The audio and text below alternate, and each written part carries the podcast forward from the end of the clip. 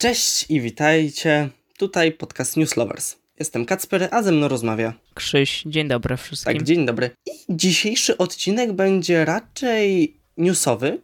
Nie spodziewam się jakiegoś głównego tematu przewodniego, chociaż oczywiście może się to zmienić. Możemy mieć jakieś konkretne i długie i niepotrzebne przemyślenia na dany temat. Y, Wyjdzie jakaś y, mini dyskusja, ale zaczniemy tak, no po prostu od początku. Tak, więc zapraszamy teraz do prawie że cotygodniowego e, przeglądu najważniejszych spraw dotyczących naszej galaktyki, albo i całego wszechświata, albo i planety Ziemia, niepotrzebne skreślić. Mm, W każdym razie ja zacznę od takich ciekawostek, takich no ciekawe, ale w sumie nic się z tym za wiele nie dzieje. Pierwsza ciekawostka jest taka, że i odnosi się do tego, o czym mówiliśmy tydzień temu, bo gadaliśmy sobie trochę o Miss Marvel w kontekście tego, że widzimy kostium głównej bohaterki na zdjęciu, a teraz się okazało, że zdjęcia do Miss Marvel już zakończono, więc... Uuu.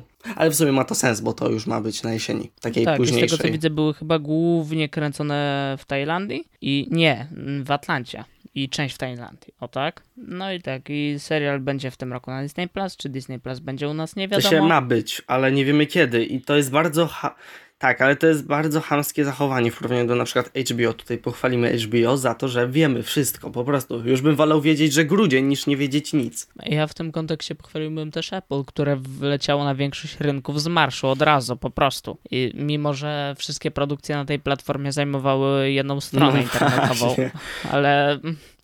No, ale przynajmniej byli, No tak? tak, tutaj to już Mm. są za duże stanowcze opóźnienia według mnie. No, Szczególnie, tak, że nie jesteśmy Wenezuelą. Jesteśmy bardzo znaczącym krajem, które ma populację ponad 30 milionów. Proszę nie dyskryminować Wenezueli, Cicho, dziękujemy. wiesz jak oni mają inflację? Chociaż w sumie my niedługo też. Skoro już mówimy o Apple, to powiem o Apple w kontekście tego, że zapowiedziano serial dokumentalny, który pojawi się na platformie Apple TV Plus i będzie to jakby seria takich dokumentów pod tytułem e, The Me You Can't See e, i będzie jakby to coś w rodzaju takiego chyba fabularyzowanego e, terenowego talk show prowadzonego przez, co ciekawe, Oprah Winfrey i księcia Harego. Znowu? W sensie, mm, no przez księcia Harego i tą taką sławną prezenterkę z amerykańskich No tak, chodzi mi, że właśnie mieli niedawno wywiad, więc jakoś się kojarzą. W sensie, no Oprah Winfrey miała wywiad z mm, Meghan i No Harry, właśnie, tak o tym mówię. I teraz Harry razem z Oprah prowadzą wspólny Jakoś mi program. się tak śmieszne dla mnie takie, no, ciekawe. Mm, W każdym razie wszystkie odcinki pierwszego sezonu zadebiutują 21 maja na Apple TV Plus i serial jakby będzie się skupiał, ten dokumenty będą się skupiać na e, zdrowiu psychicznym e, i emocjonalnym ludzi z różnych zakątków świata. Tak głosi opis przynajmniej. To dosyć podobnie jak ten wywiad, tak, żeby daleko nie szukać. W sumie, jak się zastanowić, to trochę tak jest. Yy, trzecia taka mini ciekawostka, bo teraz na początek lecimy takimi mini ciekawostkami, jest taka, to może niektórych zainteresować, yy, że powstaje mm, animowany sitcom o antychryście, zatytułowany Little Devil. I tak. I teraz ogłoszono, że głosem głównych postaci użyczą em, aktorzy tacy jak Danny DeVito, Lucy DeVito i Aubrey Plaza. A kto tworzy takie wysublimowane dzieło artystyczne? Kto produkuje? Szczerze mówiąc nie wiem, ale ma ono opowiadać o tym, że matka i córka pragną żyć sobie normalnie w Delaware, ale nie mogą, bo ojcem dziewczynki jest y, diabeł, któremu właśnie głos, y, głosu użycza Danny DeVito i szatan domaga się praw do jej duszy, przez co kobiety muszą nieustannie zmagać się z złowrogimi siłami natury i uciekać. Tak głosi opis. A znamy może już e, no jakieś na przykład kadry, żeby kreskę ocenić? Mm, nie, Okej, na razie nic nie widzę. Dobra. On chyba zadebiutuje z tego co widzę w ramach telewizji FXX. To jest jakaś amerykańska platforma czy coś. Szczerze mówiąc nie kojarzę. Przepraszam za moją niekompetencję. I jeżeli już jesteśmy przy dziełach animowanych, to wiemy o drugim serialu, który ma mieć wydźwięk powiedzmy, że komediowy. I będzie to e, komediowy serial animowany również. y, który zadebiutuje w ramach platformy HBO Max i będzie miał tytuł The Prince i będzie się skupiał w stylu komediowym na życiu rodziny królewskiej po śmierci księcia Filipa. Czyli bierze sobie Komediowym? za cel. Tak, będzie miał dosyć kontrowersyjną tematykę i wiemy, że oś fabularna ma się skupiać e, w otoczeniu jakby i mamy oglądać chyba ten świat rodziny królewskiej z perspektywy księcia George'a, czyli dziecka e, Kate i księcia Williama. Ale mam nadzieję, że to już animacja nie będzie. E, nie no, powiedziałem, to będzie Serio? animacja. tak, to będzie animacja taka, y, no taka dosyć prymitywna, bym powiedział, w sensie to jest taka prymitywna kreska. Także scenarzyści nie mieli HBO dużo czasu, mają że wstydu. tak powiem. Mhm. Niestety, na Tak. stworzenie. Nawet już się pojawiły w internecie pierwsze klipy, z których możemy wnioskować, jaka to będzie konwencja. No i to będzie, powiem, że tak na granicy takiej obrzydliwości, typu niektórych animowanych serialików z Netflixa. Tak to zostawmy to, to HBO raz plusuje, raz minusuje, to tak na zero. I skoro już powiedziałem Netflix, to teraz płynnie przejdę do kolejnego, a mianowicie zapowiedziano kolejny film e, tworzony we współpracy Sony Pictures Animation, i, czyli to też będzie animacja we współpracy tego studia z Netflixem, mm, ponieważ e, dzięki tej współpracy na Netflixie pojawi się film animowany mm, od studia Sony y, pod tytułem Free Magical Wishes i będziemy mieć tam jakby coś takiego, że chłopak przyjaźnił się z, jak był jeszcze małym chłopcem, z jakąś dziewczynką i ta dziewczynka była z bogatej rodziny, więc później już nie pozwolono im się spotykać. I on jakby już jako dorosły odnajduje lampę, którą przez przypadek pociera, lampę albo szkatułkę, nie pamiętam już co widziałem w zwiastunie, i ale w każdym razie z niej wykluwa się taki smok jakby i on spełni jego trzy życzenia i chyba są jakieś perypetie później z tym związane. Mm, No i w każdym razie mm, data premiery to 11 czerwca na Netflixie tej otóż animacji. I kolejna, mm, już bardziej zszedłem na temat newsowy taki, ale jeżeli jeszcze jesteśmy przy Netflixie, to wiadomo jeszcze o tym, że y, na Netflixie jeszcze swego czasu pojawił się film pod tytułem Manola Holmes, opowiadający o jakby był on na podstawie serii książek i opowiadał jakby o mm, losach y, siostry Sherlocka Holmesa, y, graną przez Millie Bobby Brown w tym serialu, a Sherlocka w tym serialu grał Henry Cavill i powstanie sequel tego filmu i oni powrócą do swoich ról w nim. To kolejna rzecz. I dostaliśmy też informacje obsadowe a propos sequela Knives Out, który też trafia na Netflixa. I wiemy, że na początku dowiedzieliśmy się, że oprócz Daniela Craiga e, w tej części pojawią się tacy aktorzy jak e, Dave Bautista i Edward Norton, a później dowiedzieliśmy się, że pojawi w nim się także e, Katrin Hans, e, Katrin Han, która jest kojarzona, powinna być kojarzona teraz między innymi z tego, że zagrała Agnes w WandaVision, więc ona pojawi się w Nowych na Noże. Zobaczymy. Ja wierzę w jej talent aktorski, potem zo- zobaczyłem w WandaVision.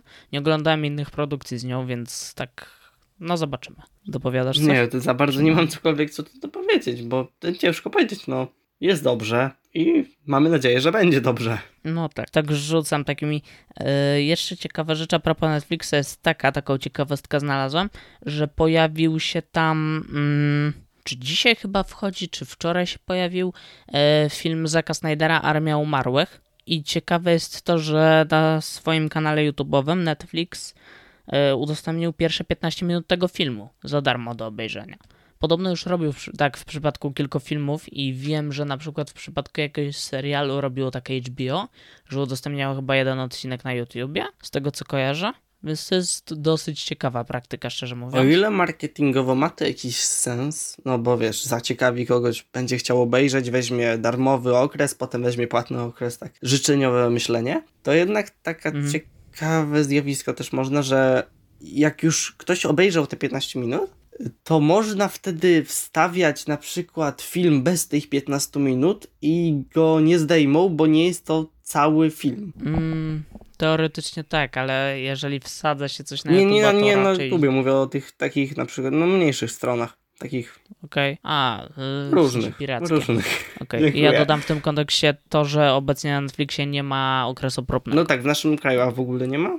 W niektórych chyba jest. Raz było tak, że pierwszy miesiąc płacisz, a drugi chyba dostajesz za darmo czy coś. Oni z tym eksperymentowali, ale ogólnie tego okresu próbnego u nas nie ma. Nie wiem, jak jest gdzie indziej, szczerze mówiąc. Bo wydaje mi się, że akurat w naszej sytuacji to było bardzo częste nadużywanie. Mhm.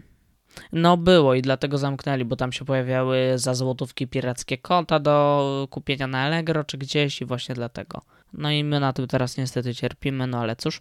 Mm, jeszcze wracając na chwilę do HBO Max, to pojawił się długo przez niektórych oczekiwany teaser, pierwszy taki em, tego jubileuszowego odcinku serialu Przyjaciele po latach. On będzie miał tytuł Friends The Reunion i w sumie w tym teaserze nie zostało nam pokazane za dużo, ale on zadebiutuje stosunkowo niedługo, tylko nie do końca pamiętam kiedy.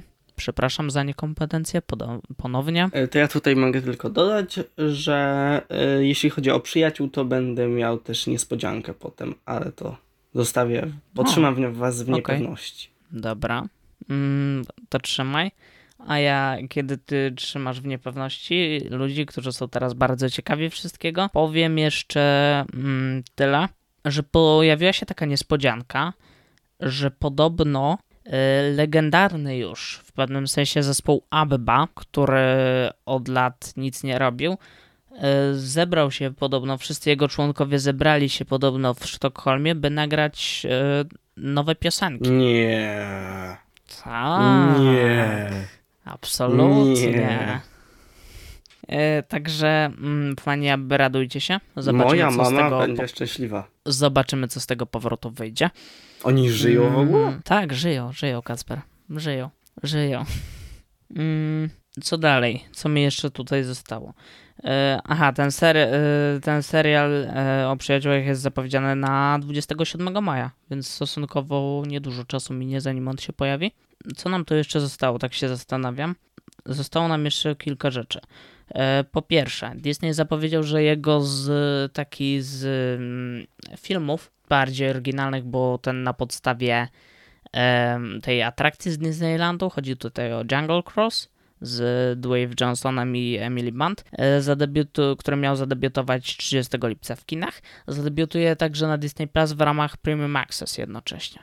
W Stanach Zjednoczonych jak na razie. Więc to jest kolejna taka decyzja, gdzie jakby przekładają. Yy, I kolejna rzecz jest taka, to jest taka ciekawostka zakończająca właściwie. To ona jest taka, że mm, mamy zapowiedziane m.in. dwa filmy Marvela, takie jak Eternals i Shang-Chi and the Legend of the Ten Rings. Nadal nie lubię tego tytułu, ale o tym nie dzisiaj. Dzisiaj o tym, że produkcja ma bazować trochę, przynajmniej na azjatyckiej kulturze. E, Teraz się o tym dowiedziałeś? Nie, i Disney e, miał jakby chęć trochę na zaciągnięcie tym do kina chińskich odbiorców, e, żeby zebrać dużo kasy w Chinach. Tylko, że może do tego nie dojść z tego powodu, że te dwa filmy, czyli Eternals i Shang-Chi, mogą w Chinach w ogóle się nie pokazać. Mogą zostać zbanowane. Shang-Chi podobno dlatego, że dość stereotypowo podchodzi do niektórych elementów chińskiej kultury, a Eternals dlatego, że mm, reżyserka tego filmu, Cleo Zhang, która reżyserowała też Nomadland, który zdobył Oscara swoją drogą, y, ma na pieńku z rządem chińskim. To znaczy oni generalnie się radowali, że ona dostała tego, te nagrody dostawała za Nomadland i w ogóle dopóki się nie spostrzegli, że lata temu no, miała niezbyt pochlebne wypowiedzi o tym, co się dzieje w Chinach i e, tak dalej. Trochę tak jak z naszym kochanym rządem i Olgą Tokarczuk, kiedy otrzymała Nobla z literatury. Hech, Taki niby się cieszył, ale tak nie do końca. tak. E, To tak jak Duda gratulując Bidenowi kampanii Tak, tak. wyborczej. Ba, ba, bardzo fajnie. Kampa- gratuluję kampanii. To wiesz, to trochę jakby do sprawdzianu gratulować uczenia się, a nie wyniku ze sprawdzianu. To jest jakby. Nie. Tak, trochę coś takiego. Y, jeszcze na koniec powiem dwie rzeczy. Po pierwsze, kina wracają już oficjalnie i chyba o tym mówiliśmy i generalnie miały wrócić 28 maja. Y, i nawet kina były wdzięczne, sieciówki i tak dalej zapowiedziały, że się otworzą, bo wreszcie rząd ich niby zrozumiał i dał im wystarczająco dużo czasu na otwarcie. I okazało się, że polski rząd nadal ich do końca nie rozumie, bo mm, teraz uznał, że mogą się otworzyć wcześniej, bo 21 maja i sieciówki niektóre podjęły decyzję, że one wtedy to się nie otworzą, mm, więc plan wygląda tak. Na pewno większość kin studyjnych otworzy się właśnie 21 maja i 21 maja otworzy się także sieć Helios. O. Natomiast y, Multikino i Cinema City otwierają się 28 maja i nie podlega to zmianie. A Cinema 3D? Cinema 3D chyba podlega pod jurysdykcję Multikina, więc 28 maja okay. z tego co kojarzę. Mm, I no i dobra. I zaraz przekażę ci pałeczka, ale jeszcze tak na rozluźnienie powiem, że czy ktoś tu, jest tu ktoś, kto kojarzy powieść pani Blanki Lipińskiej? E, to na jej podstawie był film, który pod tym samym tytułem, który zdobył nam chwałę i cześć na zachodzie i e, zdobył jedną złotą malinkę, tak? I w każdym razie będą jeszcze dwie części ja tego filmu. Druga i trzecia, ale co ciekawe, nie trafią one do kin. Bo uwaga, uwaga, kupił je Netflix. Ja. Możesz przeklinać.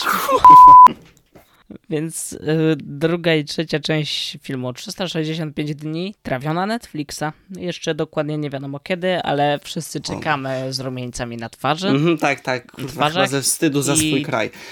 E, dobrze, ale będę udawał profesjonalistę. Czy istnieją też kolejne części książki, czy teraz improwizują, bo jest zachwycona swoim sukcesem w cudzysłowie? Nie jestem pewien, czy było coś takiego, że jakby było, bo y, jest też ta seria 50 twarzy Greya, na której trochę Lipińska bazuje. Trochę. Tam mamy coś takiego, że któryś tam tom jest e, z perspektywy Greya, czyli tego głównego um, obiektu zainteresowań miłosnych bohaterki. Protagonisty, jak w tej necie. Tak, to jest złoto, że on sensie nie ma imienia, tylko jest protagonistą.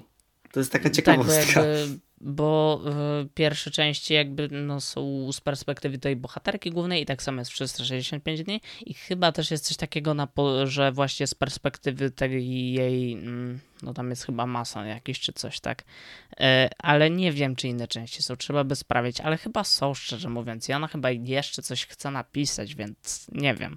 Mm, tym optymistycznym nie, akcentem ja jeszcze tutaj chcę dodać, że jakby trochę ma to sens, trzeba niestety przyznać, tylko że nie podoba mi się, gdzie idzie nasz kraj, jako z czego nas będą znać na arenie międzynarodowej. Bo na przykład też jest taki nowy serial Sexify, e, też chyba na Netflixie. Mhm. I on właśnie odniósł tak, sukces. Tak, tak, tak. I on jest na zasadzie mhm. mnóstwo recenzji yy, z zagranicy jest w stylu no, no, no, bardzo fajny, a szczególnie fajny w takim okropnym kraju, gdzie okropnie się kobiety traktuje. I teraz mamy taką, kurde, głupią sytuację. Tak, tak... Ja się zastanawiam, czy ci dziennikarze z zachodu wiedzą, gdzie jest Polska. Tak, tak tutaj oczywiście ma to też znaczenie, bo media to media, ale no jednak jest głupia sytuacja w porównaniu do tego, co mamy jako większość w kraju, a to czym reprezentuje. No, taka ze skrajności w skrajność trochę popadamy. Trochę tak. Aczkolwiek no wiadomo, że to są Sexify i... Inny poziom produkcji, tak. Tak, tak. No to jest trochę co innego. Obu nie oglądałem, więc ale trochę tematyka też, podobna. Ale można się domyślić o co chodzi, tak? Można. Dobrze, więc ja no w, teraz... Dobra, w każdym razie, co masz dziś Tak, ja odetchnę, muszę się uspokoić wewnętrznie. Zbulwersowałeś okay. mnie, Krzysztof, to miało być na rozluźnienie, a ty tak to jebało ostatnią informację. I ja się cieszę, Bardzo że nasze newsy nie do, raczej się w ogóle nie pokryły, więc będę mówił o, o całkowicie innych rzeczach. Tak, zaczniemy od motoryzacji i od razu chcę zaznaczyć, że czy ogólnie tak dla nowych słuchaczy i dla starych, którzy może jeszcze tego nie zauważyli, że mnóstwo się rzeczy dzieje takich po prostu, że się dzieją, ale ja się będę raczej w tych różnych mo moich, w cudzysłowie, kategoriach skupiał się na tych bardziej ciekawszych. Nie będę się raczej skupiał na każdym modelu, jaki wychodzi dla szarego człowieka, to tak dla sprostowania, e, ale przechodząc do tematu, to będzie, jest e, taki koncept, ale który jest już ra raczej dość blisko bycia wersją produkcyjną e, Mercedesa EQT, e, który będzie samochodem elektrycznym właśnie z serii EQ i będzie to z tego co wiem już dziewiąty jej członek. No i powiem, mhm. że z takich mm, firm nie Tesla, to Mercedes wydaje mi się idzie najostrzej, e, jeśli chodzi o elektryfikację swoich modeli. Bo ostatnio mieliśmy właśnie premierę jeszcze tej sedana slash limuzyny też e, z serii EQ. Więc, mhm. no, jakby tu powiedzieć, no są oczywiście w tyle, bo jeszcze mają mm, też spalinowe modele, ale trzeba też zauważyć, że jednak Mercedes ma dużo lepsze wykonanie niż Tesla, w której często się narzeka na wykorzystanie mm, no, słabej jakości plastików i parę innych rzeczy. A czy oni też, bo kojarzę, że parę jakby mm, firm takich motoryzacyjnych zapowiedziało, że do któregoś tam, to był chyba 20 czy 30 któryś rok, e, całkowicie usunął ze swojej oferty jakby samochody spalinowe i chyba tylko będą bazować na elektrycznych, czy tam jeszcze wodór chyba wchodził w grę, to czy Mercedes też zapowiadał coś takiego? Nie jestem pewien, ale właśnie z tych co znam, to jest mu najbliżej Mam wrażenie, że no, potem może Audi, ogólnie no Toyota jest na bardzo dobrej pozycji, no bo ma mnóstwo hybryd i będzie dosyć wygodniej przechodzić na elektryki. Mhm. Ale no mam wrażenie, że no raczej te wszystkie takie najbardziej się liczące powiedziały to, no, no muszą trzymać y, twarz przy mediach i ogólnie. No na pewno. Tak. I przechodząc dalej do w sumie tej samej kategorii, bo też mamy samochód i też mamy elektryczny, ale z drugiej strony coś całkowicie innego. Ponieważ taka nowa firma, mała bardzo, ym, która się nazywa Estrema, zaprezentowało może nie tyle koncept, co wersję który, modelu, który w teorii istnieje, ale kupi się go dopiero za 2-3 lata. E, jest to model Fulmina i jest to też samochód elektryczny, właśnie zostajemy w tym klimacie. I no, że nie ma co tu powiedzieć. Mm, mamy tutaj 2068 e, koni mechanicznych, tylko że no, jest to. Tak, łatwiej się osiąga takie wartości, ale i tak ja się nie znam, niestety na inżynierii jakoś za bardzo, ale z jakiegoś powodu, o ile mają dużo lepsze e, przyspieszenie ze względu na no, natychmiastowy dostęp do całej mocy, e, samochody elektryczne, dlatego na przykład e, sedany Tesla są tak szybkie jak Porsche, to jednak często dużo niższe są te prędkości maksymalne.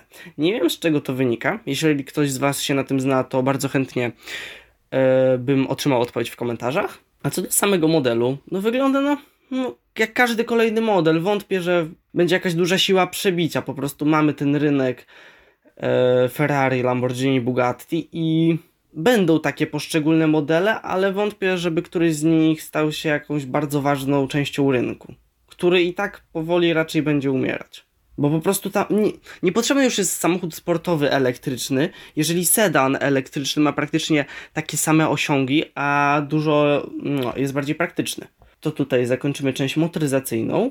Mm, przechodząc dalej, e, miały też swoją premierę nowe Asusy. Tak. O, a to nawet nie wiedziałem. No, to teraz już wiesz. E, Zenfone 8 i Zenfone 8 Flip. I no są to flagowce. I co najważniejsze chyba, najdroższa wersja kosztuje 3599, czyli są to flagowce, ale z kategorii tańszych takich już ultra tańszych, no, no, biorąc pod tak. uwagę ile kosztuje najdroższa wersja Samsunga czy iPhone'a. Więc no tak. Yy, czy tak jak patrząc na cyferki, to wyglądają na dobre telefony? I ta cena i tak równa się jakość, czy jednak...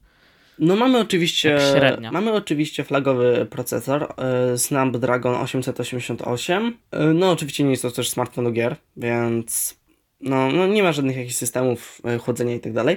E, ekran to AMOLED Nano Edge, czyli chyba jest lekko zaokrąglony, ale w sumie nie jestem pewien. Aż wstyd. odświeżanie 90 Hz, HDR 10, a i sam ekran ma 6,67 cala, akumulator 5000 mAh, tak dobrze powiedziałem. E, mhm. Pamięć w najwyższej możliwej konfiguracji 8 GB RAM i 250 6 GB pamięci wewnętrznej. Zauważyłem, że strasznie zasuwam i aż zadyszkę, więc muszę trochę zwolnić. Okej, okay, to ja, żeby ci w tym pomóc, to tak powiem, że mm, no mieści się tak w granicach takiej przeciętności, jak po cyferkach patrzeć, bo ani tym, ani tym akumulatorem, bo 5000, no to teraz nie jest już jakiś wysoki akumulator, byłby parę lat temu, ale teraz już tak do końca nie plus to odświeżanie 90 Hz, no mnie zostawia takim czymś, że mogliby się jednak bardziej postarać. Znaczy... Biorąc pod uwagę, że już, że mają cenę, która mogłaby im zapewnić klientów. Nie? Znaczy powiedziałbym, że właśnie większości ludzi to wystarczy, bo więcej raczej większa część społeczeństwa nie wykorzysta oprócz specyficznych grup. Natomiast. Aczkolwiek różnicę między 90 Hz nie, no i 120 tak. Hz widać i ona jest całkiem ładna. Ogólnie jest sam no, adekwatny po prostu do ceny. Tutaj nie da się za bardzo mhm. powiedzieć coś innego. Yy, I właśnie tutaj dochodzimy do aparatu. Jest to z jednej strony najciekawsze, z drugiej strony, bo sam model ma najlepszy aparat do selfie jakby ze wszystkich flagowców, ale zwykły aparat jest bardzo, no taki przeciętny. Mamy y, główny 64 megapiksele, teleobiektyw y, z zoomem y, trzykrotnym 8 megapikseli i z tego co patrzę obiektyw szerokokątny 12 megapikseli, więc no normalnie, nie ma jakichś wiesz 108, mm. no Xiaomi ostatnio pokazało, tylko z drugiej strony to też brzydko wygląda bardzo i się niewygodnie z tego korzysta. Ale wracając do mojego poprzedniego stwierdzenia, to ten model ma najlepszy y, aparat selfie na rynku, ponieważ no, charakteryzuje się tym, czym charakteryzowały się poprzednie modele z tej serii, czyli y, aparat zewnętrzny, jak nazwa wskazuje, flip, robi flip i jest to aparat do selfie. W sensie, że aparat z tyłu jest jednocześnie aparatem z tak, przodu. Tak, tak on tak, tak się okay. podnosi z tyłu i potem wystaje. No, no tak. to, to ja rozumiem o co chodzi, bo ja to widziałem. Tak, sam mechanizm jest intrygujący, ale nie wiem na ile praktyczny, na przykład ZUI. Znaczy tak, to nie jest też jakaś nowa technologia, nie? No nie, My to nie, widzieliśmy już parę ładnych lat temu, bo to y, był taki chyba smartfon Huawei Shot X, on się nazywał. To znaczy, już stare czasy. Najciekawsze jest według mnie, że oni ale... się tego trzymają ciągle. Bo oni to kultywują od Tak, właśnie lat. o tym mówię i tak? właśnie dlatego mnie to okay. ciekawi, że oni się tego trzymają. E, szczególnie, no w sensie, no, trochę się za to szanuję, bo co innego jest mówienie o konceptach od różnych e, firm, a co innego dawanie tego we flagowcu, chociaż mamy to tylko w modelu flip, nie w zwykłym. A no, w sumie śmiesznie pomyśleć, jak nocze, tak nagle mam taką mm, przemyśleniem, że śmiesznie pomyśleć, jak nocze ewoluowały, że zaczęło się od iPhone'a i było takie wielkie wcięcie, a teraz mamy kółeczka, ale to w sumie nadal jest nocz. Śmieszne. Tak, to tak jest taki kanał, jeden z najpopularniejszych kanałów technologicznych w Polsce, Kuba Klawiter. Nikt nam za to nie płaci, ale ja polecam generalnie. I widziałem tam ciekawy film, w którym właśnie prowadzący przytaczał, że yy, jak Apple coś zrobi, to po pierwsze wszyscy producenci za tym idą, a po drugie wszyscy jakoś magicznie zaczynają to chcieć. Był lokalizatory są obecne na rynku od dawna e, i za bardzo nikt się tak naprawdę nimi interesował i też za bardzo ich nie potrzebujemy, a w momencie, kiedy Apple wprowadził AirTaga, to nagle wszyscy, e, dużo osób zaczęło się rozglądać za czymś identycznym, tylko żeby było kompatybilne z Androidem. I tam jest teoria taka, że zaczną być ludziom nagle tak ultra naprawdę potrzebne składane smartfony i będą ludzie je chcieć tak w 100%, yy, dopiero wtedy, kiedy Apple wprowadzi składanego smartfona. Tak, czyli najszybciej Coś za, w tym jest Najszybciej za dwa lata, z tego co wiemy. Takie są no tak. pierwsze domniemania.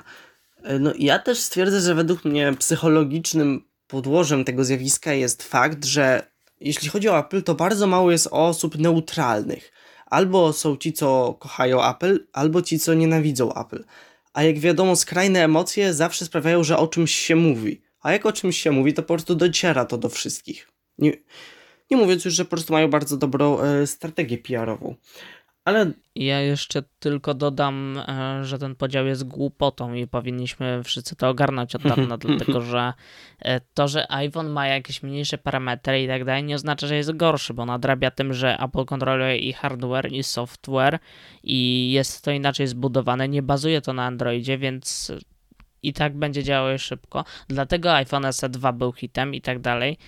Więc no porównywanie iPhone'a i Androida jest trochę nie na miejscu i powinniśmy się z tego jakby wyzby wyzbywać się tego. Chyba, że jest to czas. Pixel, bo to są o dziwo mocno podobne urządzenia, chociaż um, oczywiście Google według mnie za małą uwagę przykłada do tych urządzeń. I nie dostarcza ich do Polski no to tak, oficjalnie. No, no ogólnie tworzą tak dla tworzenia, że ojej, mamy iPhone'a z Androidem, tylko że no tak, no tak, i, a wiadomo, że jak czegoś nie ma w Polsce, to nie istnieje. Jeszcze ci przerwę na chwilę, bo mi się przypomniała jedna rzecz a propos iOS-a właśnie. Yy, pewnie dużo z Was kojarzy aplikację Clubhouse, która była bardzo popularna swego czasu. E, generalnie, jeśli nie wiecie o co chodzi, to Clubhouse to była taka aplikacja społecznościowa umożliwiająca to, że e, łączycie się jakby w pokoje z różnymi ludźmi, tak zwane, i możecie rozmawiać z nimi, ale tylko głosowo. I jedna osoba jakby prowadzi ten pokój i może udzielić głosu jakiejś osobie, która chce coś powiedzieć, ale nie musi tego robić i tak dalej. Więc mm, taka była filozofia tej aplikacji i wtedy ona nagle była wielkim boomem, jak ją wprowadzili i ona była dostępna tylko na iOS-a i była wielkim boomem i wszyscy ją instalowali i mówili, jakie to jest ciekawe, genialne i tak dalej. A teraz, kiedy ogłoszono nam, że wreszcie ta aplikacja będzie dostępna na Androida, to nagle wszyscy twierdzą, że mm, pierwsze różne portale społecznościowe zaczęły wprowadzać u siebie funkcje tej aplikacji. Generalnie ją skopiowały Facebook, ją skopiował Twitter, yy, różne inne portale społecznościowe i generalnie no teraz już nie ma boomu na Clubhouse'a, ale będzie on na Androidzie, taka jeszcze informacja. Dziękuję, ja należę do tych osób, które nie wiedziały co to jest. E, kontynuując tak trochę właśnie tematykę mm, smartfonową, to mam nie tyle informacji, co są różne przecieki, bo e, mamy Mi Mix Fold od Xiaomi, prawda? I najpierw mhm. było mówione, że on zadebiutuje w Europie już praktycznie za miesiąc czy dwa i potem wyciekły niby ceny i w sumie nie wiadomo, czy są prawdziwe czy nie, ale według tych cen to ten model byłby droższy od y, Folda 2. Czyli no jak na Xiaomi drogo po prostu. No, tak. Ale z kolei okazało się, że jednak ten model nie zadebiutuje chyba y, w miesiąc czy dwa, tylko najszybciej w 8-10 miesięcy, ponieważ podobno wersja globalna ma mieć też y, różnice techniczne z gatunku odświeżania ekranu czy procesora, więc dziwne. Okay. Tak, dziwne. Nie, nie wiem na ile to się wszystko sprawdzi, bo strasznie jest tu chaos i ciężko mi się w ogóle cokolwiek doczytać, ale tak to wygląda. I wtedy może ta cena byłaby uzasadniona, taka większa cena. Nie hmm. wiem. No, zobaczymy, jak w praktyce będzie. Ogólnie... Będziemy to na bieżąco jakoś obserwować, nie tą sytuację, zobaczymy, tak, jak ona Tylko się ogólnie Xiaomi ma dziwną politykę sprzedaży. No, Xiaomi w ogóle jest dziwne. No tak, jakby no, takie, no różne modele, ten house, które są takie, zostawmy to. Jakoś nigdy nie miałem takiego boomu na Xiaomi. Jak był taki boom przez chwilę w Polsce, że o Xiaomi, najlepsza marka. Jak wtedy znaczy, no bo teraz się też pojawiło wiele tak. innych alternatyw. Jakby też Samsung też zaczął z tą swoją linią M i mm, przez to zrobił sobie bałagan na przykład w swoich liniach smartfonowych różnych, ale jednocześnie ta seria M jest y, no czymś, czymś Samsung zbliżył się do czegoś lepszego. Cenowo i cena mm, w tej wersji cena specyfikacja, nie? I plus też inni producenci był tani iPhone, tak? E, I tak dalej, więc pojawiło się mnóstwo alternatyw i też e, no może ludzie się trochę wystraszyli tych Chin przez tego bana na Huawei'a całego, tak, tak mi się Chociaż wydaje. też mam wrażenie, że o ile no przykre jest trochę, że właśnie, żeby mieć szansę rywalizować z tymi wszystkimi chińskimi markami, inne muszą się w pewnym sensie dostosowywać, czyli właśnie iść trochę na ilość, a nie na jakość. No chyba, że jesteś Apple i robisz dwa smartfony na rok, ale i tak masz e, drugie najlepsze zyski sprzedaży. Ostatnio myślałem, że idealne by było robienie czegoś takiego, jak i tak przeciętny użytkownik wymienia tego smartfona co 2, max 4 lata, dajmy na to, tak? To czy nie mogliby wypuszczać na przykład smartfona co dwa lata? Serio, w sensie nie mielibyśmy może o czym gadać w części technologicznej podcastu, ale chociaż nie, no zawsze byłyby, nie wiem, jakieś lokalizatory czy ładowarki ładujące smartfon przez powietrze, które są prototypem i ich powstanie prawdopodobnie nigdy nie nastąpi, ale i to by odciążyło naszą matkę Ziemię i jednocześnie też, no tak jak wynika z tego wszystkiego, to te smartfony produkowane cały czas nie są nikomu potrzebne i tak dalej. Więc wypuszczanie smartfona co dwa lata byłoby według mnie taką sensowną alternatywą. Tak, o ile jakiś rozwój jest potrzebny, bo często części użytkowe potem mają wpływ na dużo ważniejsze przestrzenie, takie jak no, medycyna, no ogólnie rozwój technologiczny, tak. to no jednak tutaj widzimy no kapitalizm, no bardzo mi przyklarę, to prawda. To po prostu nie ma Mhm. sensu jak patrzeć tak logicznie, ale to robią, bo pieniądze. To jakby Ale zobacz sobie, że gdyby, dajmy na to, wypuszczali co dwa lata, e, to jeszcze mogliby bardziej dopracowywać te telefony, No różne tak. rzeczy w nich. One i to skończyłyby się za częste aktualizacje, oddawanie do serwisu, jakieś coś tam. I wiadomo by, że oni by na tym za bardzo też w sumie nie zyskali, no bo te wizyty w serwisie, nieuznawane gwarancje, wiadomo i tak dalej, to wszystko kosztuje, oni za to dostają kasę, ale no to by było dobre. Znaczy, ja mówię, ja jestem tutaj dużo bardziej radykalistyczny i według mnie najlepiej by było, gdyby po prostu tworzyli jeden raz na 10, żeby to był przeskok po prostu, bo to nie ma sensu, ilość elektrośmieci, jakie się tworzą. W teorii Unia mogłaby dać bana, No tylko, że właśnie problem jest, że teraz mamy, że prywatne firmy mają więcej władzy niż, no, państwa. I teraz powodzenia. Teoretycznie tak, ale w praktyce to nie odnosząc się do sytuacji technologicznej, chociaż to ma jakiś tam związek, jest takie coś, że na przykład e, Unia wymogła na serwisach VOD, serwisach streamingowych, że jakiś procent ich produkcji ma być, e, mają być to produkcje wyprodukowane w kraju, w którym ten serwis jest dostępny. Z tego powodu też powstają produkcje polskie i Netflix zakupuje licencję na kontynuację 365 dni. Mm, bo musi być jakiś procent tych produkcji. I jeżeli oni, jeżeli Unia mogłaby wymóc coś takiego, to równie dobrze mogłaby wymóc coś podobnego, ale w innym guście na producentach elektroniki. Po pierwsze, to jest całkowicie no, inne. To jest dużo mniejsza ingerencja. Wystarczy wykupić kilka tytułów, a w porównaniu do tego, że to zmieniłoby no wszystko, całą politykę, no, no ekonomia by stanęła na głowie. E, A po drugie, niestety, no właśnie coraz mniejszą ma to władzę. Jakby, no wiesz, różne kraje wychodzą, bo z różnych powodów, ale no ciężko stwierdzić. Na przykład mówię, no Wielka Brytania wyszła, taki głupi przykład, ale wychodzi też przez to, że po prostu była zmęczona tym, że te w cudzysłowie lepsze, bardziej rozwinięte, bogatsze kraje Unii bardzo musiały pomagać tym słabszym. I to po prostu jest już denerw... było, było denerwujące dla Wielkiej Brytanii. Biedna Tak. Wielka Brytania. Tak No nam jej szkoda po prostu. Przepraszamy cię, Wielka Brytania. Mhm, Przepraszamy. tak, jasne. I okej, Dobra, zawsze w naszym sercu. Ciężko tutaj cokolwiek dywagować. Po prostu mam. Mhm. No, ja mam takie poglądy, jakie mam. Może kiedyś założę bloga i będę tak um, bardzo specyficzne poglądy głosił, ale Spoiler, blogosfera umiera. Blogosfera umiera. Kanał na YouTubie.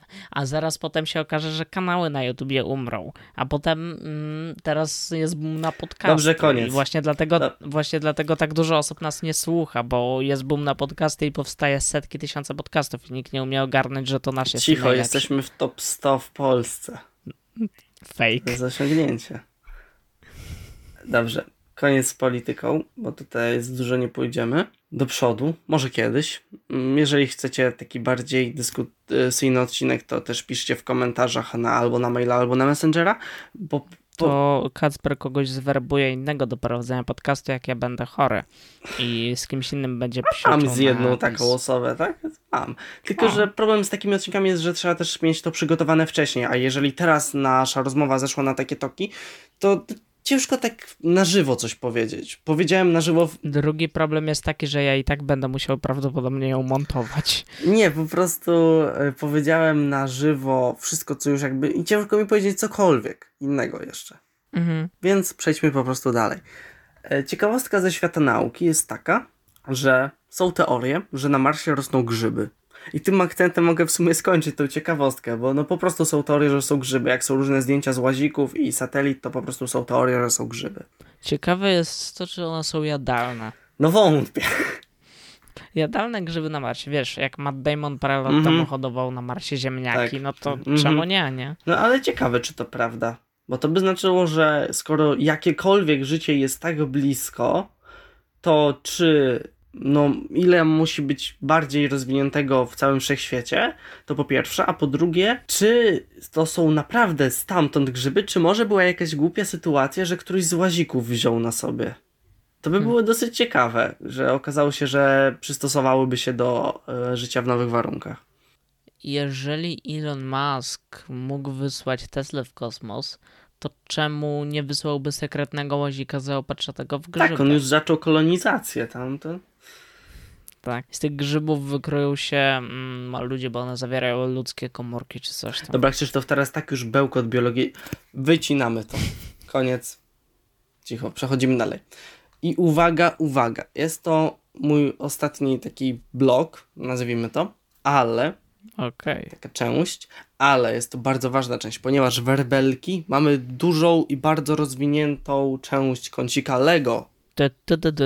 Dziękuję, liczyłem na taki podkład. Kącik Lego by Tak, Kacper. dziękuję. Nie sądziłem, że z taką popularnością się będzie cieszyć. To czuję się zaszczycony. Więc mówiąc o tej niespodziance, którą miałem do przyjaciół, to właśnie tutaj mamy tą niespodziankę, ponieważ e, wyszedł zestaw yy, z właśnie z przyjaciół i to są apartamenty. Tak bardzo mało oryginalne nazwane zestaw, The Apartments, tak, jej oryginalnie. Hmm. I mamy tutaj e, dwa apartamenty. Jeden jest, uwaga, uwaga, Moniki i Rachel, a drugi Chandlera i Joe'ego. I budowa jest, powiedziałbym, podobna do tego, co mieliśmy już w Central Perk, czyli mamy głównie wnętrze. Z jednej strony jest to tak całkowicie otwarte, żeby był do tego dostęp, nie ma żadnego dachu, jest trochę zewnętrzne, żeby po prostu były też ściany od wewnątrz. Jakiś balkon na przykład. I też jest ciekawe, że są też kamery, światło jest ustawione tak, jakby pokazywanie, że było to tak nagrywane. E, to jest dosyć. No bo no tak, tak, bo Friends jest sitcomem i było w takich przestrzeniach częściowo, w dużej części nagrywane. To jest z jednej strony ciekawe, jedna ściana jest otwarta, bo to zwraca tak. na to uwagę, ale z drugiej strony według mnie, to moja osobista opinia, to mi już się też nie podobało w poprzednim zestawie, yy, zabiera trochę magiczności, bo jakby już nie widzisz jakby świata przedstawionego, tylko nagrywaną scenę. Takie mm. mam mhm. wrażenie. No, coś w tym jest. To jest takie, odbiera to trochę. To jakby zrobić zestaw e, z Gwiezdnych Wojen, w którym jest makieta czegoś, a nie prawdziwy statek kosmiczny. To tak.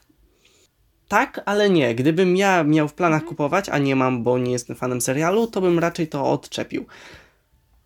Ale to już od gustu zależy. Nawiązując jeszcze do właśnie tego Central Perk, to tutaj mamy różnicę, ponieważ Central Perk było zestawem serii Ideas, czyli było pomysłem, no, które fana, które zdobyło 10 tysięcy głosów, a potem zostało przez Lego zaaprobowane, a to z kolei jest po prostu zestaw 18+. Lego Adult. Po prostu nie ma to jakiejś podceli, po prostu jest to Lego Adult. I ogólnie wrażenie mam takie. E, sam zestaw ma 2048 sztuk e, klocków, że podobał mi się bardziej Central Park, ponieważ było dużo bardziej, powiedziałbym, przytulne takie bardziej też mm, ikoniczne dla serialu.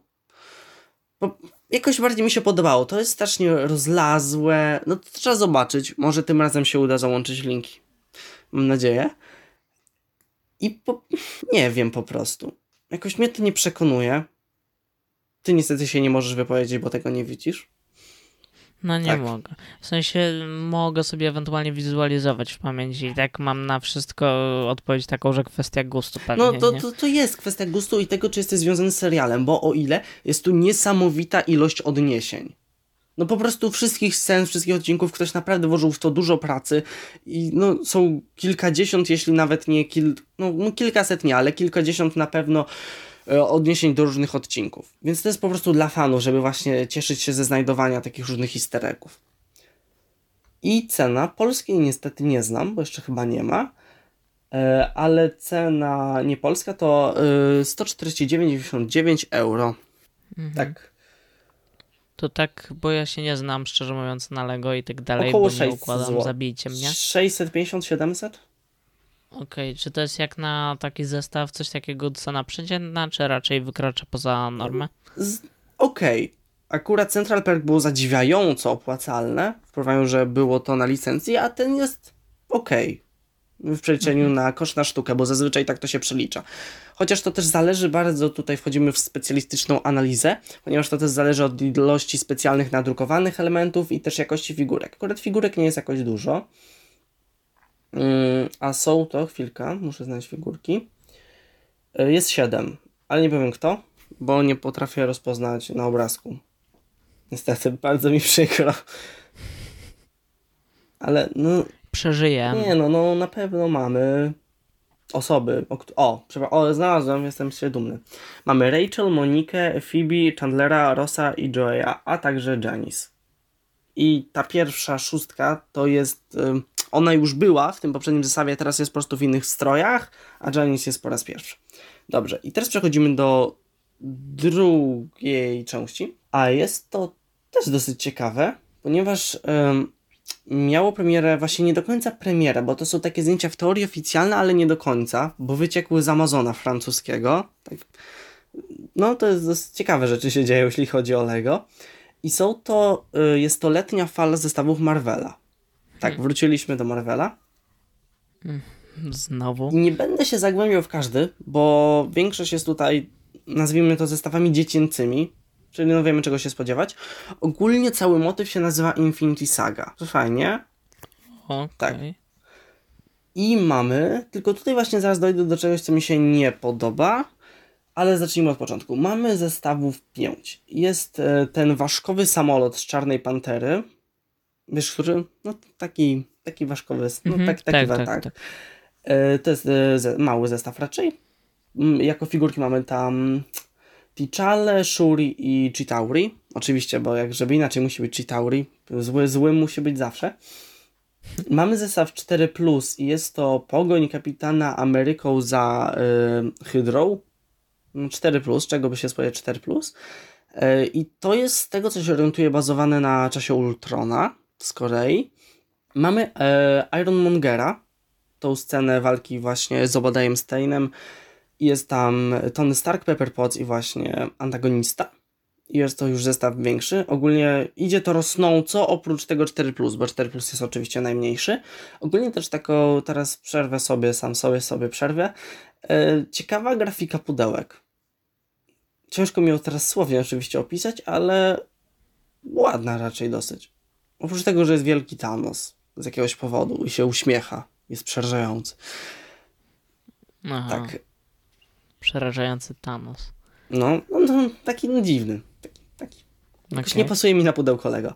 E, dalej mamy finałową bitwę. I to jest druga finałowa bitwa, bo pierwsza była, tylko że nie miała nic do filmu, ponieważ y, była przed premierą Endgame wydana. Czyli nie mogli nic dać, bo by to bardzo zaspoilerowało fabułę. I teraz pierwszy raz mamy taką, no naprawdę nawiązującą do finałowej, czyli mamy furgonetkę z portalem kwantowym, Kapitana Amerykę z Mjolnirem i Thanosa bez hełmu. To jest dla kolekcjonerów figurek gratka. Ale też w sumie no, no jest to dosyć dziecięce, no 8+. Plus. Mamy też takie różne sceny w stylu mm, Czarna Pantera i Thor piją kawę. No, jakby no... no, to za, no ta część dziecięca, ale chciałem się jej przyjrzeć, bo Marvel to jednak Marvel. Yy, nasz podcast zobowiązuje. Dalej mamy coś dziwnego co najmniej, ponieważ jest to zestaw 18 plus i jest to rękawica nieskończoności. I jest taka duża. Tak, pewnie, taka tak? No, kolekcjonerska, jak y, ci, co się choć trochę orientują, albo możliwe, że już o tym mówiłem, że jest seria różnych hełmów na stojakach, to teraz mamy rękawice na stojaku i do mnie to w ogóle nie trafia tak, tak całkowicie do mnie to nie trafia, nie wiem. Czyli nie da się jej założyć na tak, rękę. Tak, to jest najsmutniejsze. Ciekawsze by było, gdyby te hełmy i te rękawice dało się Tylko, zakładać. że to by było dużo większe, bo jednak są ograniczenia no, klocków. No pewnie tak, bo te hełmy są dosyć małe, z tak. tego co kojarzę, w sensie stosunkowo. No i też konstrukcyjnie Ale... to by było bardzo ciężkie, bo często to się opiera na tym, jak to jest połączone w środku. I to po prostu zewnątrz mm. nie... No Lego to Lego, jakby jak chcesz mieć hełm do założenia, to też się da kupić hełm nawet przepraszam, e, Starlorda, nawet z świeceniem i dźwiękami, to no, Lego to Lego, mm. ale no ogólnie tutaj nie mam za dużo co powiedzieć. No jedyne co jest fajne to, że możesz sobie ustawić pstryknięcie i wystawiać pstryknięcie.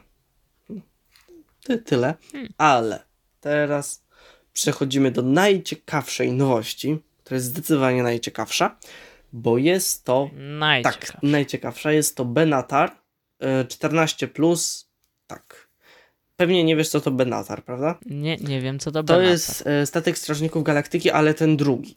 Po Milano, bo Milano zostało zniszczone w drugiej części i w Infinity War i w Endgame już był wykorzystywany ten drugi. To w tym między innymi dryfował Tony Stark na początku. A, ten drugi. Tak, dobra. ten drugi, taki Dobra, pomarańczowy. Ten drugi. I ogólnie mi się bardzo podoba, naprawdę go rozważam. Jeszcze nie mamy za dużo zdjęć wnętrza, bo jedyne zdjęcia wnętrza, jakie mamy, to są wycinki, które są pokazane z tyłu pudełka, bo mamy tylko zdjęcia pudełek, ale mi się podoba, naprawdę rozważam. Mamy stojek, właśnie to jest takie pomiędzy kolekcjonerskim, a pomiędzy zabawowym, tak pół na pół, ale fajna skala, bo pasuje do minifigurek.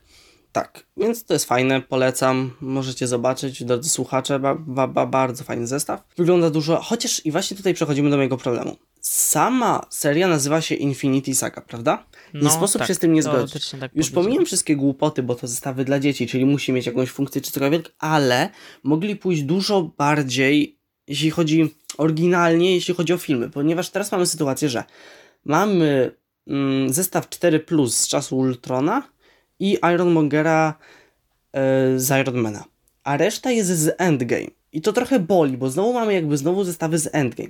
I dużo bym wolał sytuację, żeby finałowa bitwa została jako zestaw e, z Endgame, ale, e, bo właśnie tutaj jest to dziwne, że ten, ten samolot Ważka z Wakandy też jest zestawem z Endgame, zamiast zestawem z Czarnej Pantery. Znaczy, nie jest to powiedziane, ale no, jest to do domyślenia przez, że, przez to, że jest symbol Avengersów i Chitauri. Mhm. Czy taka konfiguracja myślisz, że powstała przez to, że na Endgame e, z biletów strzepano najwięcej hajsu, więc e, myślą, idą taką logiką, czy mogliby pójść taką logiką, że e, z Lego jak będzie znaczek Endgame i będą dotyczyły bezpośrednio Endgame, to najwięcej na nich To zarabią? częściowo tak, ale też mi się wydaje, że po prostu właśnie ta, te same zestawy z Endgame były no, przeciętne przez to, że były wydawane przed Endgame i no, nie mogli za dużo zrobić i były no, dziwne po prostu. No, Jeszcze tak. wtedy podcastu nie mieliśmy, więc niestety nie mogę, nie, nie znajdziecie odcinka z tym. Nawet na zestawach z Ironmana jest znaczek Endgame i nie mam pojęcia czemu. I tutaj właśnie dochodzimy do największej zmarnowanej możliwości, ponieważ mamy Benatara, prawda? I ogólnie mi się bardzo podoba i nie mam nic przeciwko. Tylko jest ale. I ale tutaj jest w postaci takiej, że Benatara mieliśmy 3 lata temu chyba, albo 2 lata temu, jako zestaw. Dużo mniejszy oczywiście, taki no zwykły zestawik, ale mieliśmy. Ostatnio Milano mieliśmy chyba 6 lat temu. I sytuacja jest taka, że jak będziemy mieli trzecią część Strażników Galaktyki, to prawdopodobnie znowu dostaniemy Benatara w mniejszej skali. Czyli pra- prawdopodobnie już nigdy nie dostaniemy Milano. A jako, że teraz były zestawy z Infinity Sagi, to mogli sobie pozwolić dać Milano z pierwszej części Strażników Galaktyki i z całym pełnym składem y, figurkowym, bo teraz mamy chaos, bo nie wiadomo w sumie na czym się opiera y, tutaj załoga, bo ani na tym, kto został wypstryknięty, na niczym praktycznie się to nie opiera. Bo mamy Mantis, Gruta, Roketa, y, Starlorda, Tora i Chitauri. Tak mało związane, że tak powiem. Więc to mnie boli trochę. I skończyłem narzekać, dziękuję. Minuta ciszy. No naprawdę, no wyobraź sobie, takie fajne Milano z klasycznym zespołem Strażników Galaktyki. Naprawdę, tak, tak, to by było takie akur, tak akurat. Tak, tak perfekcyjnie. No, w sensie ja podchodzę do tego do mm, wszystkiego z dystansu, bo Lego nie moje klimaty kompletnie i tak dalej. Zabijcie mnie. Mm, Mhm. Ale no rozumiem, co musisz czuć i łączę się z tobą. Tak, musiałem się zbulwersować. Taki, na takim etapie, na jakim potrafię. I to mnie właśnie trochę zniechęca do zakupu. Właśnie nie tyle sam model, co jego kontekst. Jego istnienia i też figurki, które nie mają najmniejszego sensu. Okej. Dziękuję. Is that everything? Tak. Czy to Tak, wszystko? to już wszystko, co miałem Okej. całkowicie. Y, jeszcze zanim mm, przejdę do tego, czego miałem przejść, a musimy się straszyć, bo mamy już prawie godzinę na liczniku, a ten podcast nie może trwać za długo, mm, bo wtedy nikt go nie będzie chciał słuchać. E, ale nie wiem, czy wiesz, że wyszedł y, trailer drugiej części Venoma. O matko, miałem o tym powiedzieć. A widzisz, to dobrze, że wpadłem na to. E, W każdym razie tytuł drugiego mm, Venoma to Venom Let There Be Carnage. I tak. I no to będzie drugi film tak, o Venomie. i wygląda jak drugi ja nie film oglądałem o pierwszego Venomie. Venoma. Jest brutalny i obleśny i tyle. Tom Hardy podobno daje z siebie wszystko, a poza tym film jest słaby. Mm, nie wiem, jak będzie w tym przypadku, aczkolwiek spodziewam się po zwiastunie, jakich konwencji to będzie jakby połączenie. I nie wiem, szczerze mówiąc, czy one się sprawdzą i jak będzie z tym filmem. E, Generalnie on się pojawi jakoś w drugiej połowie roku. Chyba tego, tak? Jakoś tak coś październik, listopad z tego co kojarzę. I w sumie ja mam tyle. Był trailer. Jeżeli jesteście fanami Venoma w jakiś sposób, to pewnie już o tym wiecie. Jeżeli nie byliście to i nie wiedzieliście o tym trailerze, to teraz o nim już wiecie. I tak oto możemy już przejść do ostatniego punktu naszego dzisiejszego programu. Z tego co wiem, bo Kacper mnie jeszcze czymś zaskoczy. Eee, bo ja obejrzałem film po raz kolejny. To znaczy, ostatnio mówiłem o serialu, dzisiaj będę mówił o filmie. Mm, też z Netflixa, bo obejrzałem go korzystając z tego, że po Shadow and Bone została jeszcze subskrypcja Netflixa, więc muszę siłą rzeczy coś tam, stamtąd oglądać, żeby y, abonament mi nie poszedł na marne. Mm, w każdym razie z tym filmem jest taka ciekawa historia, nie wiem czy ciekawa, ale historia tego typu, że ja widziałem jego trailer jakoś półtora roku temu. Mm, Na początku nawet nie wiedziałem jaka wytwórnia jest tego filmu, ale obejrzałem ten zwiastun tak w sumie przypadkowo, to było chyba półtora czy rok temu, coś takiego. I on miał wtedy tytuł Połączeni. Taki miał tytuł, to była animacja, żeby nie było. I ja tak oglądam ten trailer i myślę sobie kolejna słaba, mm, niskobudżetowa animacja typu Kino Świat i kura śpiewająca Zenka Martyniuka czy coś. Eee, I potem w sumie długo o tym filmie nic nie było i ja w sumie o nim zapomniałem. I teraz ostatnio pojawił mi się ten film gdzieś po prostu zapowiedziany, bo okazało się, że on przez pandemię, mm, że on jest ze studia Sony, się okazało. I że jego twórcami są twórcy Spidermana Into the Spider-Verse. Przez co mnie się coś tam zaświeciło, ale jednak tak nadal nie byłem jakoś przekonany i uznałem, że to do mnie nie dotrze i w ogóle. I potem się okazało, że dystrybucją tego filmu, ponieważ on nie trafił do kin, zajmie się Netflix. Tylko, że w tym czasie film zdążył zmienić tytuł z połączonych na y, Michelowie kontra maszyny. A, I o jaki jest tytuł tego animacji. filmu? Okej, Tak, kojarzę, o tej animacji kojarzę. mówię i Kacper zaczął kojarzyć teraz i ja nadal nie zamierzałem wtedy jej jeszcze oglądać. I potem przeglądam internet cały czas i każda zmia- wzmianka, którą widzę o tym filmie mm, jest jak najbardziej pozytywna. I on zbiera same praktycznie pozytywne oceny. Nikt jakoś nie psioczy na niego, nie, nie ma negatywnych ocen czy coś. Wszystkie są pozytywne. Nie, że jest wybitny, tak, ale wszystkie są jakoś pozytywne. I wtedy, biorąc pod uwagę, że mam albo na Netflixie, zdecydowałem się obejrzeć. No i teraz już mogę zaspoilerować, że opinie były słuszne, jak dla mnie. I o czym opowiada film? O film robotach opowiada. No, i o rodzinie. o roboapokalipsie. Mm, Mamy rodzinę, która jest e, delikatnie mówiąc dysfunkcyjna i dosyć e, mm, specyficzna. W każdym razie mamy tam mm, w tej rodzinie mamę, tatę, y, siostrę brata i psa, do którego jeszcze wrócimy.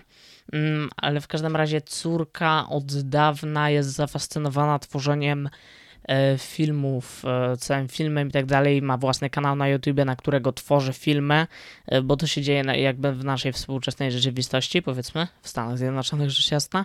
I ona, y, jesteśmy w takim momencie, kiedy ona dostaje się na wymarzone studia filmowe w Kalifornii i w LA i chce tam jechać. Krzysztof, widzę, masz inspirację życiową.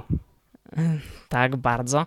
E, nie, nie wiem, szczerze mówiąc. I w każdym razie zaczyna nam się w taki sposób, że ona, mamy wspomniane, że kiedyś ze swoim ojcem, bo ona jest bardzo, e, ona jest typową nastolatką, taką obcykaną w sprawach e, mediowo-technologicznych i tak dalej. Jeszcze dochodzi do tego to zainteresowanie filmów i tak cała kreatywność tworzenia, tak?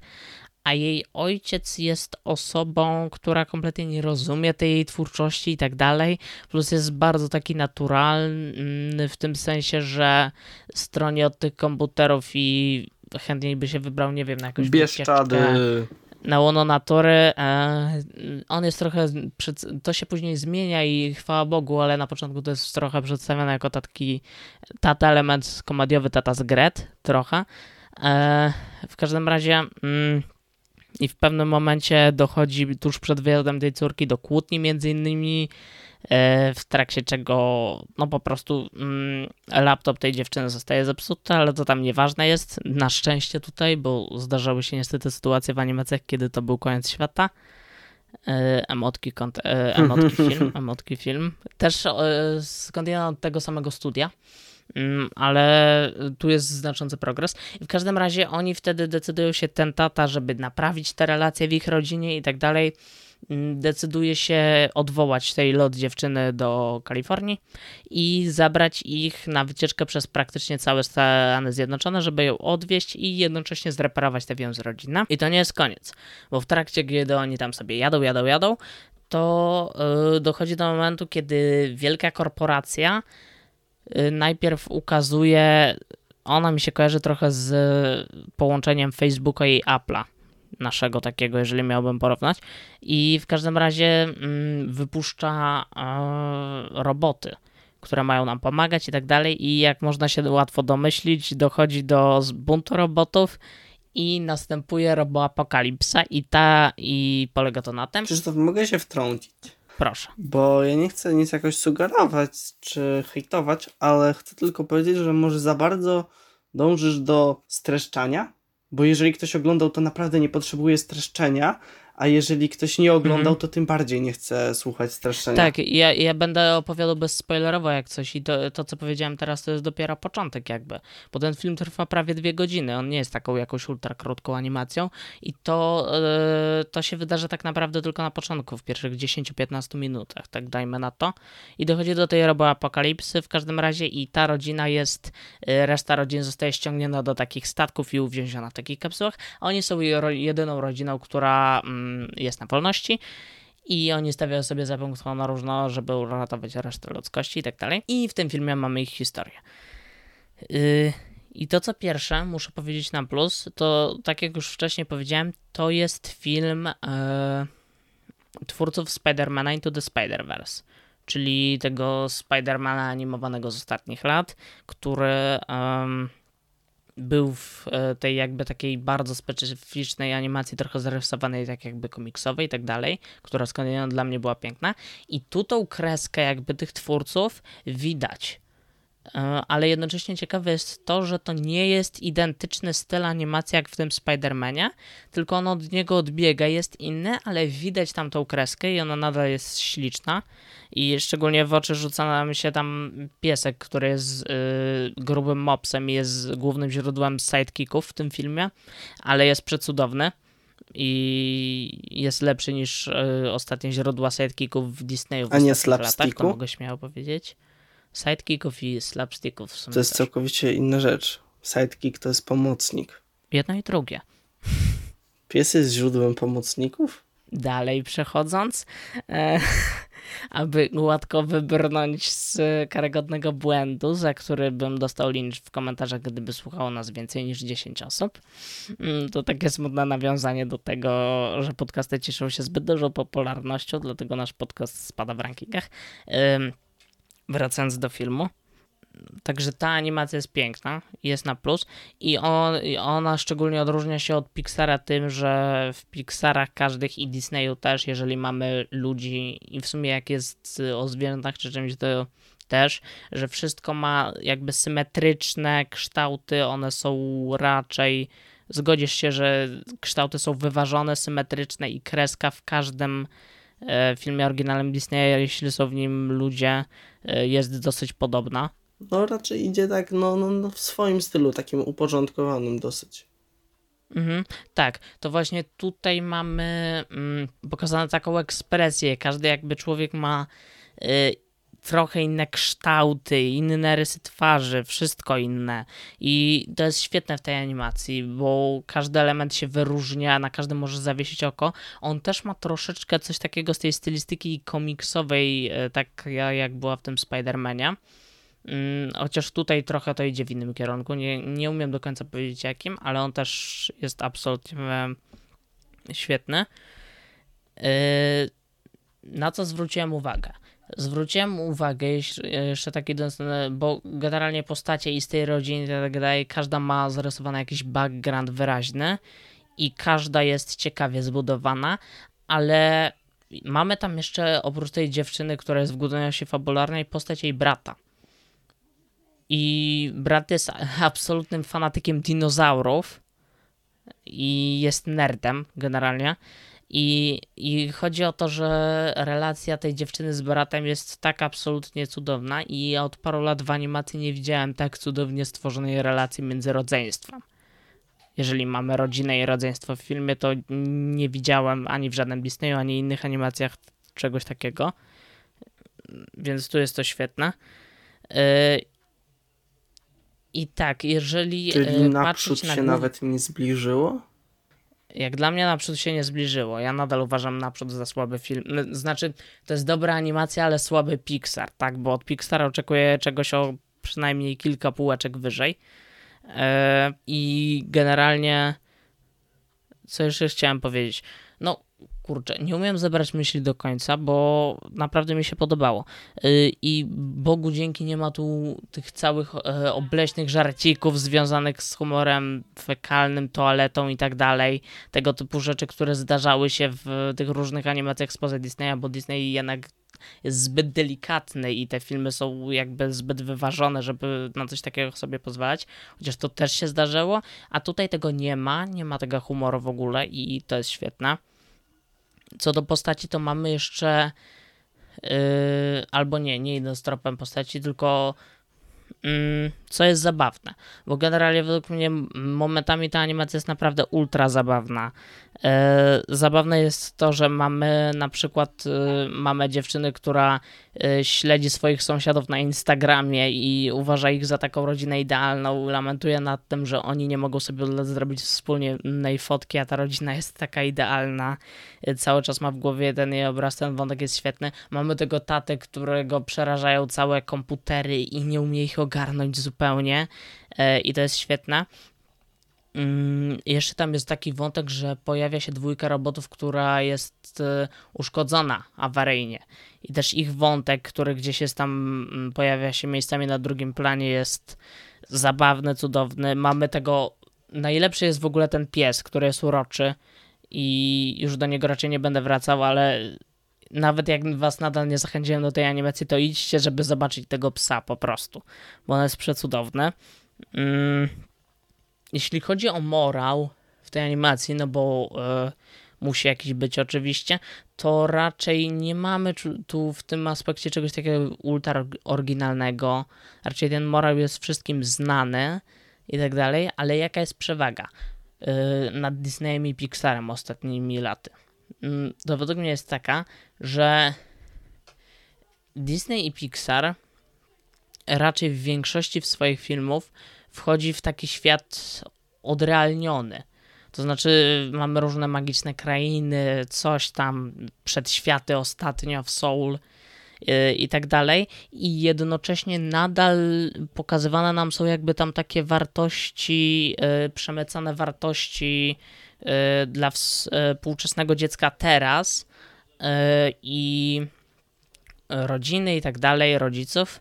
E, a tutaj według mnie przewaga jest taka, że ponieważ to się dzieje teraz i się dzieje w jak najbardziej realnej rzeczywistości, no poza elementem roboapokalipsy, chociaż to tak, też, tak, chociaż tak, to w mało sumie znaczące. Nie, tak, ale nie jesteśmy tego aż tak dalecy, jak się zastanowić, do czego zmierza świat. Znaczy, na pewno nie w takim sensie, że zaatakuje nas banda robotów. Wyginiemy ale innym... na inne sposoby, nie martw się. No tak, na przykład, że jakaś mega wielka korporacja będzie nas kontrolować czy coś i inwigilować. E, nie wiem, Apple czy coś. E, w, każdym, w każdym razie, mm, to tutaj biorąc pod uwagę, że to przesłanie i całość jest zawarta jakby w realnym świecie i tak dalej, to ma to o wiele większy wydźwięk i do mnie osobiście bardziej trafia, dlatego że mogę się bardziej utożsamić z codziennymi lękami, uczuciami tych postaci zawartych w tych filmie, bo one są w naszej realnej rzeczywistości, spotykają się z tym całym problemem social mediów i tak dalej. I dlatego to trafia bardziej niż u Pixara czy Disneya, gdzie to mnie te problemy ja wydają się bardziej odrealnione się przez to, że są zawarte w świecie fikcyjnym. Wtrącić. No, no. Tak, ponieważ nie oglądałem, ale i tak się wypowiem, mm. bo jestem alfą i omegą wiedzy, że okay. o ile teraz, jeżeli wszystko dobrze zrozumiałem, co powiedziałeś, to mogę jednak mm odbić to w ten sposób, że jeżeli coś się dzieje we współczesności ogólnie określonej, to będzie to film dużo mniej uniwersalny na przykład za 15 lat. Coś w tym jest. Jednak, no z tym się nie mogę nie zgodzić, tak? Ale jednak je, mm, to na tym etapie te całych social mediów i tak dalej, to prawdopodobnie to za parę lat będzie wyglądać zupełnie inaczej. Parę to może przesadzam, ale paręnaście, tak? E, ale zauważ, że na tym etapie ludzkim relacji międzyludzkich, charakterów, budowania charakterów, e, uczuć między członkami rodziny i tak dalej, to od pewnego momentu na tym etapie ludzkość stoi w miejscu i cały czas nawiedzają nas od wielu, wielu lat te same problemy. Jasne, one są w innej rzeczywistości, ale problemy mamy cały czas te same. Więc... Dlatego Pixar, przemycając takie problemy, jest nadal aktualne. Filmy sprzed paru lat są nadal aktualne. Ale te same problemy mogą być też poruszane w bajkowych rzeczywistościach. Mogą, ale tak jak powiedziałem, dla mnie one zostają spłycane przez to, że są poruszane w bajkowej rzeczywistości i nie mogę się utożsamić z bohaterami bezpośrednio. Jakby jak mam świat, który w jakiś sposób przypomina nasz, tak, e, na takim sensie infraktu, in, no, mm, E, to, to do mnie bardziej to trafia. Nie wiem, jak ci to bardziej wyjaśnić, ale myślę, że mnie rozumiesz. Tak, wiem o co ci chodzi, tylko po prostu mam inne zdanie i jakby mhm. zakończymy nie, ja to 50-50. Ja akceptuję, nie? E, no co mogę jeszcze dodać? E, nie ma tam jakichś takich drastycznych minusów. Może kiedy oś fabularna miejscami odchodzi od naszej głównej rodziny i nie pokazuje ich perypetii, tylko pokazuje Y, nie wiem, antagonistę czy coś, to nam trochę mm, spada poziom i wtedy zaczynało mi się trochę nudzić, ale na szczęście potem szybko wracamy do tych perypetii rodziny i yy, wszystko nam wraca.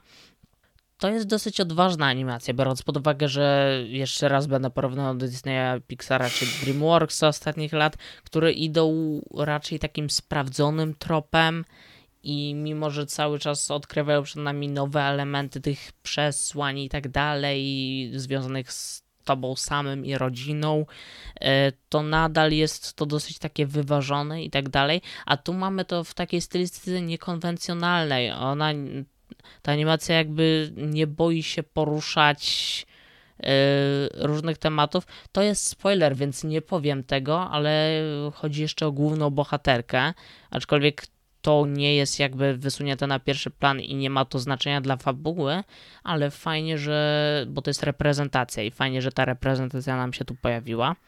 Mm. Domyślam się, ale jeszcze z innej e, strony mm. powiem, że jednak z drugiej strony coś niekonwencjonalnego, powtórzone kilka razy może stać się już konwencją. E, nawiązując tak. do tego, że to są twórcy Spider-Man Uniwersum i tak dalej. Właśnie to się dzieje z Pixarem i Disneyem. Tak, i właśnie to tutaj też to, może że... mieć miejsce, bo coś tak. oryginalnego po pięciu razach już nie będzie oryginalne, bo będzie tą samą nieoryginalnością. A ciężko to porównać, ponieważ po prostu Pixar Disney są dużo dłużej, więc już da mhm. się wyczuć to. Tak.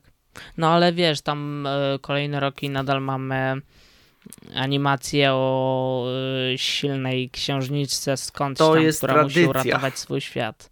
To jest tradycja i tego nic nie załamie. Podsumowując, animacja jest jak najbardziej świetna, warta uwagi. Jeśli jeszcze jej nie mieliście okazji obejrzeć, to to zróbcie, bo warto.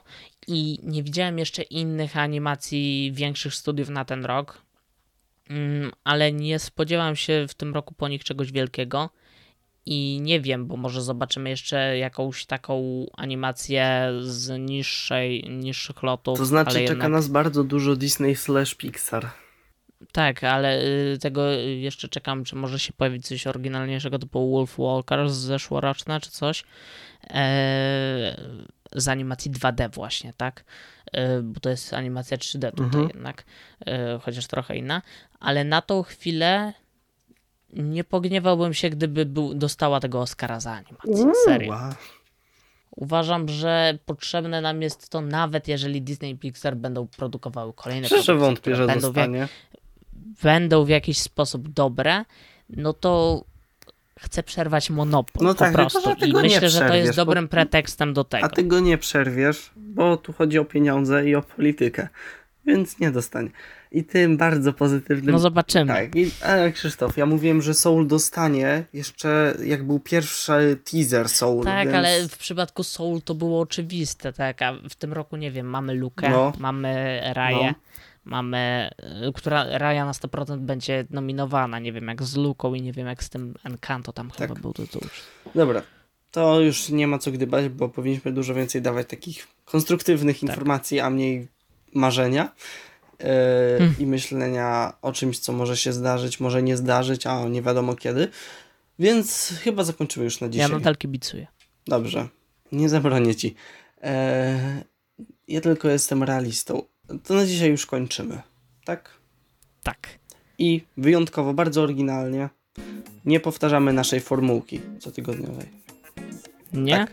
To jest. Zaskoczyłeś Tak, mnie. właśnie o to chodzi. To ja tylko powiem, że mamy fanpage na Facebooku i YouTube'a i możecie nam pisać maile na adres newsletter.podcast.gmail.com i słuchać kolejnych odcinków, które okażą się niebawem. Do zobaczenia. Cześć!